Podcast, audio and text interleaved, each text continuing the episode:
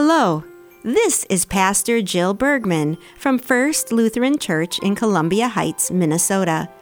I welcome you to our Advent series where we will dive into the Psalms, seeking ancient wisdom as we prepare to once again welcome Jesus into our world.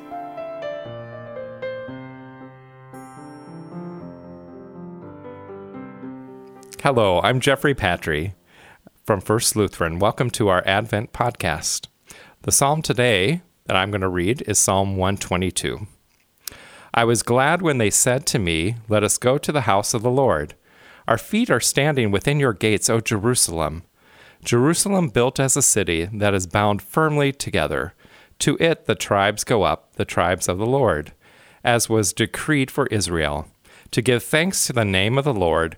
For there the thrones for judgment were set up, the thrones of the house of David. Pray for the peace of Jerusalem.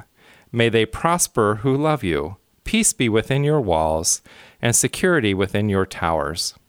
For the sake of my relatives and friends, I will say, peace be within you. For the sake of the house of the Lord our God, I will seek your good." This is a very famous text, used a lot for coronations and royal weddings. It was used for Princess Di's wedding and funeral. Many choral settings have been set to this text.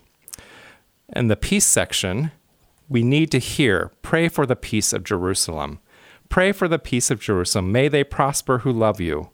Peace be within your walls and security within your towers. For the sake of my relatives and friends, I will say, peace be within you. Let us pray. Dear Lord, let me know the joy of your presence. We rejoice that we can come into your house and worship you.